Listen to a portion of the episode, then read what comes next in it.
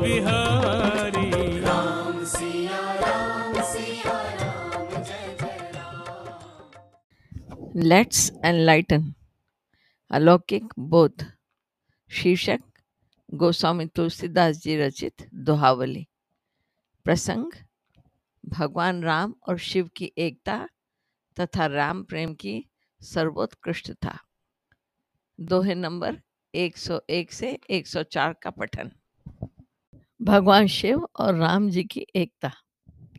शंकर प्रिय मम द्रोही, शिव द्रोही मम दास। शंकर प्रिय मम द्रोही, शिव द्रोही मम दास।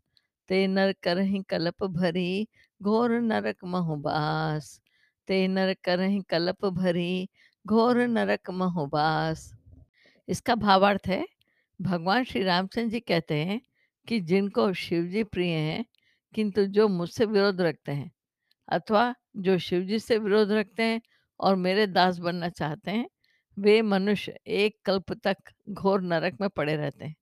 अतएव श्री शंकर जी में और श्री राम जी में कोई ऊंच नीच का भेद नहीं मानना चाहिए।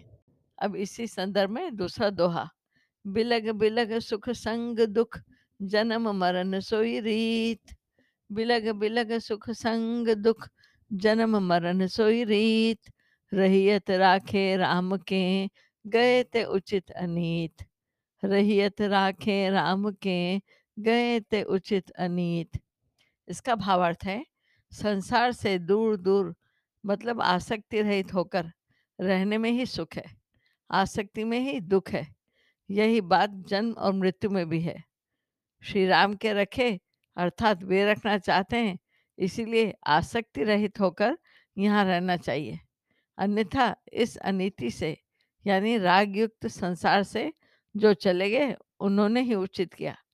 तात्पर्य यह है कि जगत में या तो भगवत प्रेमी होकर रहें या ऐसी चेष्टा करें कि जिसमें इससे मुक्ति ही मिल जाए। अब राम प्रेम प्रेम की सर्वोत्कृष्टता का दोहे का हम प्रसंग लेते हैं। जाए कहब कर तूत बिनु जाए जोग बिन छेम, जाए कहब कर तूत बिनु, जाए जोग बिन छेम। तुलसी जाए उपाय सब बिना राम पद प्रेम।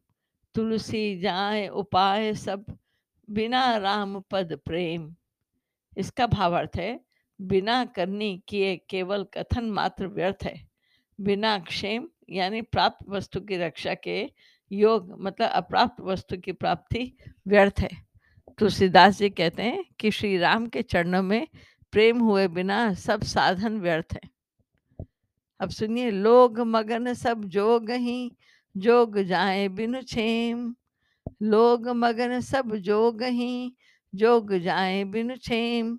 त्यों तुलसी के भागवत, राम प्रेम बिनु नेम। त्यों तुलसी के भावगत राम प्रेम बिनु नेम। इसका भावार्थ है, लोग सब योग में ही, यानी अप्राप्त वस्तु को प्राप्त करने के काम में ही लगे हुए परंतु क्षेम, यानी प्राप्त वस्तु की रक्षा का उपाय किए बिना योग व्यर्थ है। इसी प्रकार तुलसीदास जी के विचार से श्री राम जी के प्रेम बिना सभी नियम व्यर्थ हैं। आज के इस दिव्य श्रवण ज्ञान को यहाँ विश्राम देते हुए हरि की विभूतियों से अनुभूतित होते हुए मेरा मृदुला चतुर्वेदी का आप सभी को सादर नमन एवं जय सियाराम।